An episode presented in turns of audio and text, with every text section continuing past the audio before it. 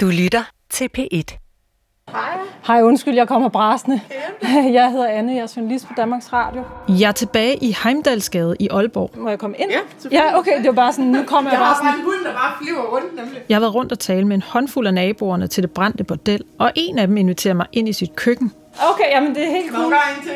Jeg kommer bare sådan helt uanmeldt, så jeg vil bare ikke sådan mase mig for meget på. Det Vi sætter os ned og begynder nu at tale om den her januaraften i 2017.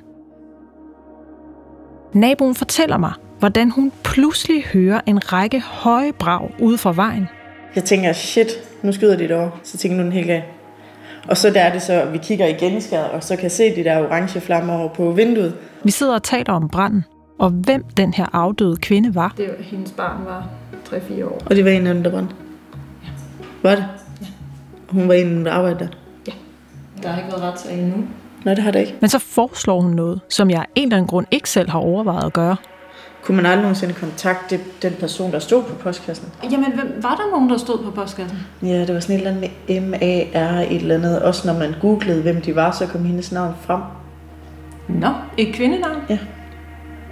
Nå for fanden, det er der slet ingen, der har sagt til mig, fordi det er Fordi meget... det var også det, når nej, man nej, hun googlede det. hedder, der er en kvinde i Polen, der er sigtet, som hed Marta. Ja, lige præcis. Martha. Hold kæft. Ja. Nej, hvor er det godt, du siger det. Fra P1 Dokumentar. Det her er det brændte bordel. Mit navn er Anne Skjerning. Og det her er 6. episode.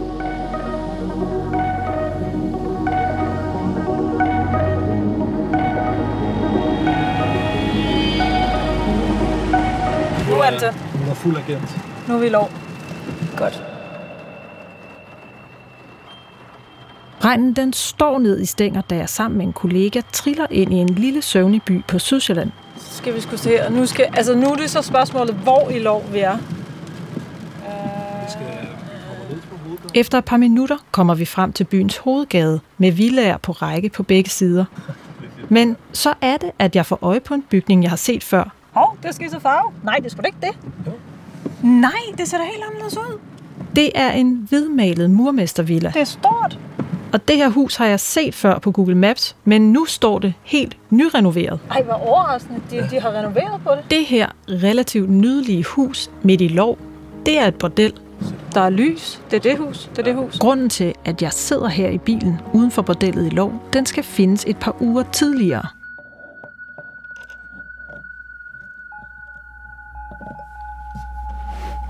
Marta.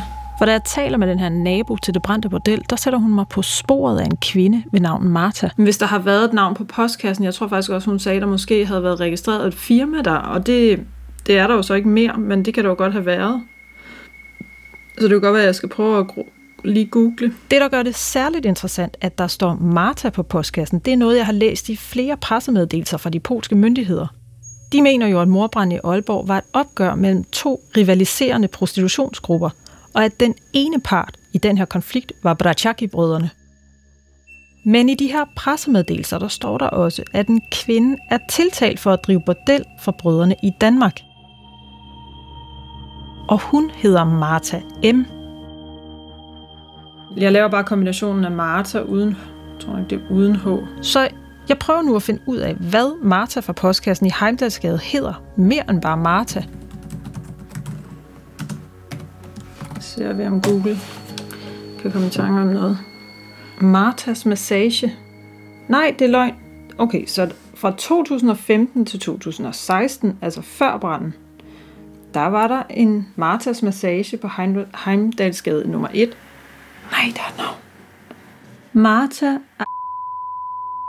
Før branden, der var der altså et firma på Heimdalsgade, og det firma var ejet af en polsk kvinde, som hedder Marta og så et efternavn, der starter med M. Det er altså ikke lige min stærke side at udtale polske navne. Og i Polen er en kvinde ved navn Martha M. altså tiltalt for at drive bordel for Braciaki-banden. Er det den samme kvinde? Så prøver vi lige Martas massage en gang til. Jeg prøver nu at google firmanavnet, men den her gang er det ikke adressen i Aalborg, der dukker op. Kæft mand, det første der kommer op, det er jo Næstved. Bare når jeg søger på Martas Massage. Og hun er tilknyttet lov. Det her, det er interessant. For den Martha, hvis navn stod på postkassen i Heimdalsgade, flytter sit firma fra Aalborg til den lille by ved navn Lov, tæt ved Næstved, få måneder før morbranden. Det jeg læser nu, det er, at Martas Massage lukker ikke, men flytter til Næstved. Altså første i 10. 2016, sådan et par måneder før branden, der registrerer Martas Massage et navneskift, så det kommer til at hedde fysioterapi. Det, der er særligt interessant ved, at Martha fra postkassen flytter sit firma til lige præcis den her adresse i lov, det er, at min kortlægning af prostitutionsannoncer tyder på, at Bratsjaki-brødrene drev bordel fra netop den her adresse. Angiveligt på samme tidspunkt, som da Martha rykker sit firma hertil, nemlig i efteråret 2016. Og så opdager jeg noget andet overraskende. Okay, så jeg prøver lige at se, hvad der blev den virksomhed der. Fysioterapi. Det er et aktivt selskab. I selskabsregistret står hendes firma stadig som aktivt, noget der kunne tyde på, at hun fortsat driver virksomhed i Danmark. Jeg har altså en Martha fra postkassen, og Martha M., der er sigtet for at drive bordel for Brachaki-brødrene. Men der er også en tredje Martha. For i de mange prostitutionsannoncer, jeg har samlet sammen i løbet af det sidste års tid, der har jeg set en kvinde mange gange, som sælger sex fra netop den her adresse i lov. Men der er jo for helvede også en Martha dernede, men jeg ved jo bare ikke, hvad hun hedder. Altså, hun hedder ikke Martha i sine prostitutionsannoncer, men da jeg søger på de her fotos, hun bruger i sin annonce, så finder jeg hende på Facebook. Altså, det er basically de samme billeder, der er på hendes øh, prostitutionsprofil, og så dem, der er på hendes Facebook. Og på Facebook, der hedder hun Martha, men jeg kan bare ikke se noget efternavn. Jeg er seriøst nødt til at skrive det ned, for jeg kan det hele i hovedet på en gang. Martha.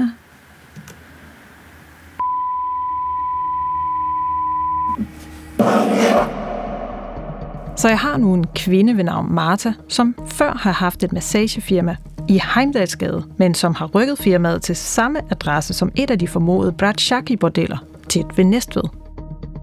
Jeg har en pressemeddelelse fra Polen, hvor der står, at en kvinde ved navn Martha M. er tiltalt for at drive bordel i Danmark på vegne af Bratschaki-brødrene. Og så har jeg en kvinde, der ifølge flere prostitutionsannoncer arbejder som prostitueret på adressen i Lov lige nu. Og på Facebook, der hedder hun Martha.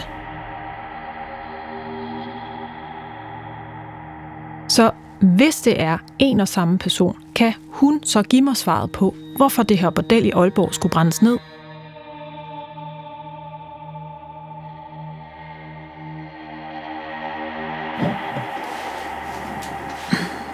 Nu gennemgår jeg bare lige alle.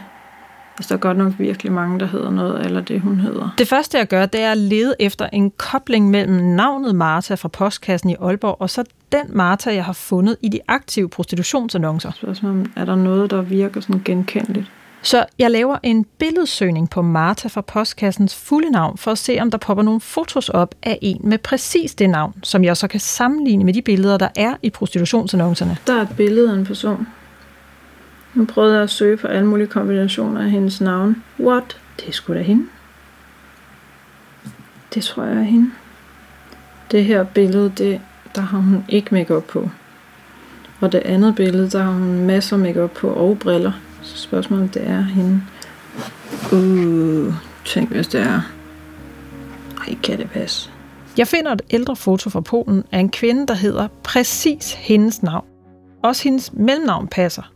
Men jeg er bare ikke helt sikker på, om det er den samme person, for hendes udseende er alligevel ret anderledes. Men jeg har en kollega, som jeg tror kan hjælpe mig. Det er ham, jeg går til hver eneste gang, jeg har brug for hjælp til fotoanalyse. Han har nemlig adgang til et program, der kan sammenligne ansigter. Hallo?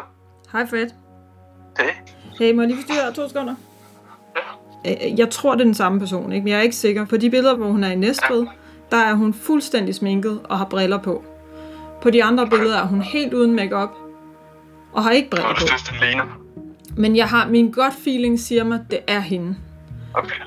Send det, mand.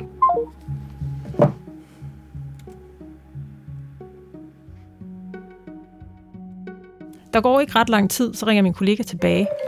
Så. Hej Anne. Hej, to sek. Ja, hvad så? Øhm, og den siger, at det er 99,9 procent den samme. Og det er endda med briller på og alt muligt. Det her betyder, at jeg nu med ret stor sandsynlighed kan koble navnet fra postkassen i Aalborg til et foto af en aktiv prostitutionsannonce i lov. Men jeg mangler den tredje brik.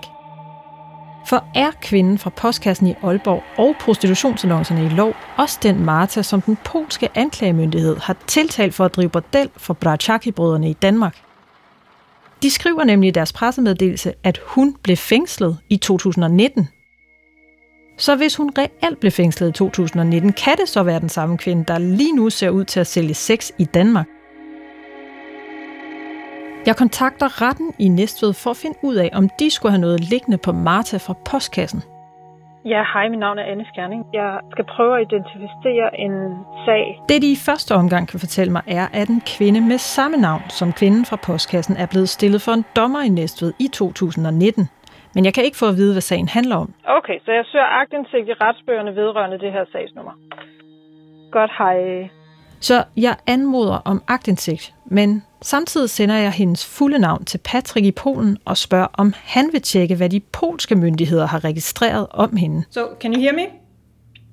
Yes, I hear you. Do you hear me? Yeah, great. Altså Patrick, der jo tidligere fandt frem til den afdøde kvinde Honoratas forældre. I just need to put on my, my equipment, so... Og også den her gang, der får Patrick hurtigt hul igennem. Han har fundet en gammel sag, der vedrører Martha fra postkassen. I have a wonderful picture of Marta. She's full dressed and she doesn't look like herself today. Who took that photo? It was taken by police, so they can, you know, like see how she looks and how she looked uh, years ago. Okay. It was taken in 2000. Uh, wait, it was taken in 2000 in 2014 by uh, by police officers in Gdynia. Wait a second. Ah, I have my notes. Yep. Just take a look. Take, take a look inside of it for uh, pimping and drug uh, dealing. Så Martha fra postkassen har åbenbart to tidligere domme i Polen, blandt andet for rufferi. Jeg bruger igen det her ansigtsgenkendelsesprogram, og også den her gang ser der ud til at være match mellem kvinden på det sort-hvide billede, som Patrick sender mig, og den Martha, der lige nu har en prostitutionsannonce i lov. Og da jeg så modtager papirerne fra retten i Næstved, så falder alle brikkerne på plads. Så nu skal jeg lige se, hvad jeg har fået. Anklagemyndigheden mod Martha. Hun blev anholdt den 14. marts 2019. Polen har fremsendt en europæisk arrestordre den 6. juni 2018, hvor der anmodes om anholdelse og udlevering af den anholdte i det, hun har unddraget sig fuldbyrdelsen af to domme. Altså det passer jo fuldstændig med, hvad Patrick har fundet på hende, når han har kigget i hendes sagsakter nede i Polen. Og så står der, en videre har Polen oplyst, at de den 13. marts 2019 har anholdt et netværk omkring Marta, der nu er mistænkt for rufferi i Polen. Og så står der faktisk også sådan her, at anklageren oplyste en videre, at anholdte også er mistænkt for at drive bordelvirksomhed i Danmark. Martha fra postkassen i Aalborg bliver altså anholdt i marts 2019, præcis på det tidspunkt anklagemyndigheden i Polen skriver, at Martha M. blev anholdt i Danmark i forbindelse med Braczaki-sagen. Det er altså den samme Martha. Men da det indledende retsmøde i sagen om morbranden finder sted i Gdansk i december 2020, er Martha ikke til stede. Det opdager Patrick, fordi han selv var til stede i retten, hvorfra han sender mig et foto af hendes navn på listen over alle de tiltalte, der skulle møde i retten den dag. Men hun er der ikke, skriver han. Altså, så skulle hun skulle være blevet anholdt i marts 2000, altså 2019.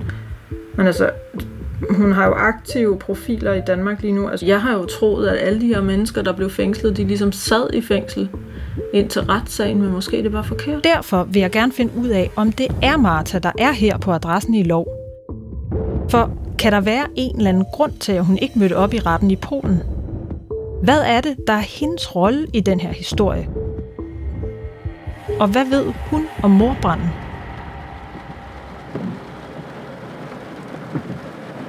Det er sgu vildt nok. Ja, der sker vidderligt ikke en skid, når man siger. Og så lige nu kan vi selvfølgelig heller ikke se, om der kommer kunder eller ej, fordi vi kan ikke se bag om huset. Nej, det er det. Den adresse, vi lige nu sidder udenfor, den er også interessant af en anden grund. For på EUGuide, der har jeg fundet et indlæg fra en prostitutionskunde, der var alvorligt bekymret for de forhold, som kvinderne på stedet levede under tilbage i 2016. Jeg har besøgt en del piger, nok for mange i sagens natur, men i lov lidt uden for Næstved var den værste, jeg nogensinde har oplevet. En person, der kalder sig romantikeren, skriver nemlig om en meget dårlig oplevelse, han har haft på bordellet. Hende jeg mødte var ganske køn, men ville bare have det overstået, og jeg burde have stoppet det. Jeg mødte tre piger, der sov på madrasser på gulvet, og de havde det virkelig ikke godt. Det første, jeg gjorde, var at melde det til Center mod Menneskehandel. Da jeg læser det her indlæg fra romantikeren, så tænker jeg, kan vide, om det her kan bekræftes. Så jeg prøver at finde ud af, om Center mod Menneskehandel rent faktisk har modtaget den her anmeldelse. Og det har de. Jeg får agtindsigt i en kopi af en mail, som den her sexkunde har sendt dem, hvor han altså skriver direkte til dem, at han tror, kvinderne på bordellet i lov har det skidt. Jeg kan også se, at Center mod Menneskehandel har videresendt anmeldelsen til Sydsjælland og Lolland Falsters politi i juni 2016. Så jeg prøver også at få politiet til at sende mig, hvad de har på den her anmeldelse. Og efter nogle uger kommer der svar. Og igen dukker Martha op. En efterårsdag i 2016, der ankommer to betjente til bordellet i lov for at følge op på anmeldelsen fra den bekymrede prostitutionskunde. Men den her dag er der næsten gået fire måneder siden kunden anmeldte sin mistanke om, at kvinderne på det her bordel måske kunne være der mod deres vilje. På adressen møder betjentene to kvinder, og den ene af dem er Martha. Hun fortæller, at hun har arbejdet som massagepige i Danmark i to år. Indtil for nylig har hun arbejdet i Aalborg, men for et par uger siden rykkede hun til Sydsjælland, hvor hun har lejet huset sammen med sin polske veninde. Begge kvinder de fremviser ID, og politiet slår dem op i deres registre. Og her kan de se, at Martha er blevet registreret af politiet ved tre tidligere bordelkontroller i Aalborg. Så betjentene ringer nu til Udlændingsstyrelsen, som oplyser, at man vil kunne udvise Martha. Efter en halv times afhøring, der bliver Martha anholdt og taget med til politigården i Næstved. I første omgang vurderes det, at Marta skal udvises, men da hun dagen efter bliver afhørt med en polsk tolk, fortæller hun, at hun i løbet af de sidste to år har været i Polen mindst syv gange. Hun fortæller også, at hun godt nok ikke betaler skat lige i øjeblikket, men det gjorde hun fast, mens hun boede i Aalborg. Nu viser betjentene hende så et sort visitkort med et rødt læbestiftkys, som politiet fandt i huset dagen før. Der står Party House. Vi tager hånd om alle dine behov. Og så er der et telefonnummer. Martha siger til politiet, at hun ikke kender noget til det her visitkort. Så da politiet er færdige med deres afhøringer, så løslader de hende. Da jeg læser alle de her dokumenter, så er der intet, der tyder på, at politiet er klar over, at Martha på det her tidspunkt har en tidligere dom for rufferi i Polen. Samtidig kan jeg jo læse, at da Martha sidder over for betjentene i afhøringslokalet, så afviser hun at kende noget til det her telefonnummer, der står på det sorte visitkort med det røde læbestiftkys. Men det nummer, det kender jeg. For i seks af de prostitutionsannoncer, der angiveligt er knyttet til bordeller i Danmark, der blev drevet af Brachaki-brødrene, der fremgår det her telefonnummer fra visitkortet. Men når jeg læser politiets rapporter, så er der heller ikke noget, der tyder på, at de har haft en mistanke om, at adressen i lov kunne være en del af et netværk. Men ved hjælp af min kortlægning, der kan jeg jo se, at der i 2016 angiveligt cirkulerede prostitueret rundt mellem den her og tre andre adresser. Så de tre kvinder, som den bekymrede prostitutionskunde advarer Center mod Menneskehandel om, ja, der er stor sandsynlighed for, at de ikke længere var på adressen, da de to betjente kommer forbi flere måneder senere.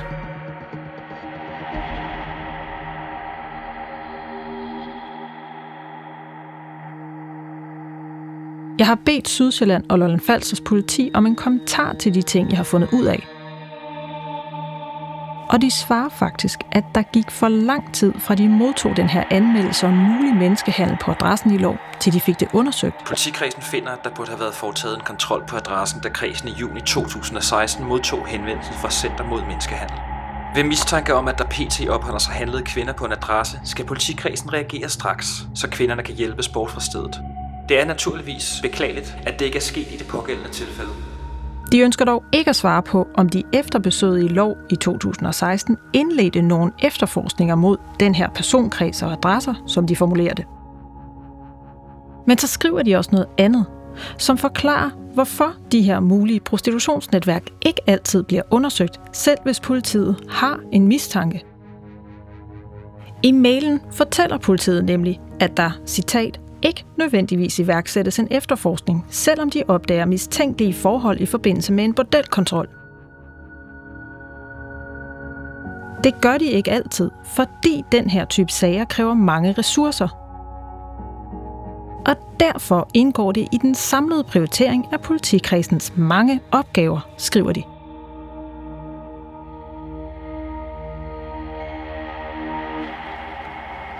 Men den her regnværsdag, fire år efter betjentenes besøg, der kan vi faktisk heller ikke være sikre på, om Martha er lige præcis her i lov.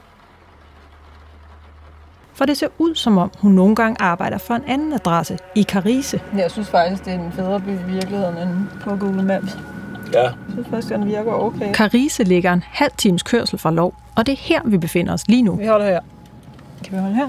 Bordellet i Carise, det er et lille anonymt hus med en hvid hoveddør, der vender direkte ud mod en trafikeret vej. Kan du se noget nu? Ja. Og modsat i lov, så sker der ret hurtigt noget her i Carise. Hov. Er det en kunde? Det er det sgu. Skal vi fandme se, om der er åbnet. Men til min store skuffelse, så er det umuligt at se den person, der lukker kunden ind. Jeg kunne intet se. Jeg vil jo gerne finde Martha for at spørge ind til morbranden og til det her Brachaki-netværk. Men der er også en tredje ting, jeg er nødt til at spørge hende om. For noget indikerer faktisk, at hun lige nu forsøger at være ny prostitueret til Danmark.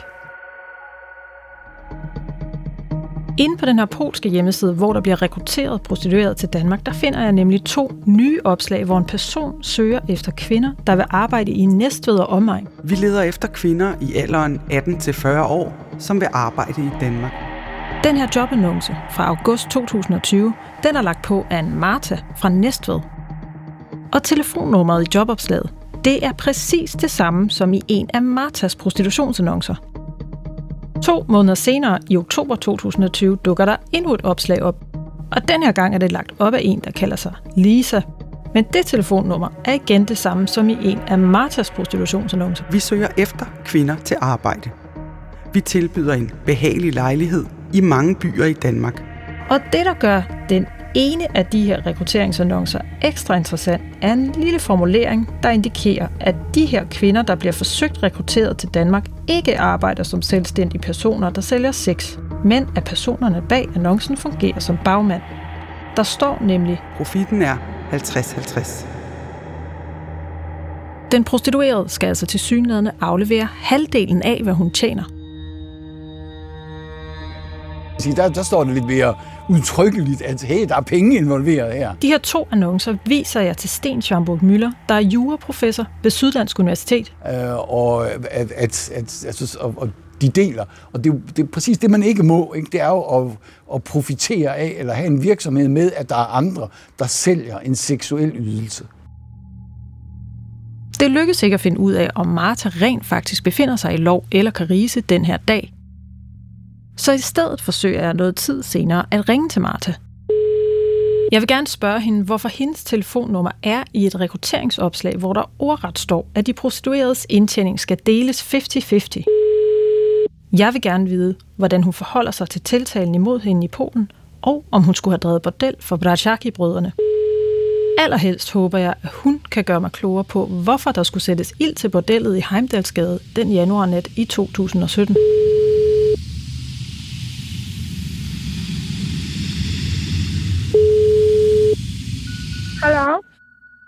Hello, this is Annie Skjerning calling from the Danish Broadcasting Corporation. Is this uh, Marta? Yes. Oh, hi, Marta. Uh, Hello. I, hi, I'm a journalist from Denmark, uh, and I have some questions for you, if it's okay. You worked in in Heimdalsgade, right? Yeah. Did, did you work together with uh, Honorata, the woman that, that was killed in the fire? Martha fortæller nu, at hun rigtig nok arbejdede sammen med Honorata i Heimdalsgade, og at Honorata faktisk var hendes veninde. Men hun understreger, at hun forlod Aalborg før branden. You actually knew Honorata back then. Så jeg spørger, om hun ved, hvorfor der blev sat ild til bordellet dengang. Hun svarer, at hun intet ved om den sag, eller hvad der ledte op til branden. Så i stedet spørger jeg om tiltalen imod hende i Braciaki-sagen i Polen. Men hun afviser blankt. Det er helt forkert. I will send it to you, so you can see it for yourself. Hun siger, at Braciaki-brødrene var væk, da hun kom til bordellet i lov. Hun afviser altså i første omgang, at hun overhovedet skulle være tiltalt i Braciaki-sagen. But isn't your name mentioned in that case? Nu fortæller Martha så, at hun rigtig nok skal til Polen i forbindelse med Braciaki-sagen, men hun skal bare udtale sig, siger hun. Hun fastholder, at hun ikke er tiltalt. Så jeg spørger i stedet til hendes rekrutteringsopslag, som jeg har fundet, hvor hendes navn og nummer fremgår. Have you tried to recruit women to work as prostitutes in Denmark? Hun siger, hun ikke kender noget som helst til det her opslag, hvor hendes telefonnummer ellers står som kontaktinfo. Hun afviser at være involveret i et bordel i Carise, og hun bliver ved med at sige til mig, at jeg ikke skal blande mig i hendes privatliv. Efter snakken, så sender jeg den her dokumentation, jeg har lovet hende på en mail, og beder hende om et egentligt interview. Men efter jeg har sendt mailen og et par rykker, så hører jeg aldrig fra hende igen. Til gengæld så ringer Patrick. Han har fundet frem til en tidligere prostitueret, der siger, hun kender Brachaki-organisationen indefra. Hun fortæller nemlig, at hun har arbejdet som prostitueret for brødrene i Danmark. Og hun mener præcis at vide, hvorfor bordellet i Heimdalsgade skulle brændes ned.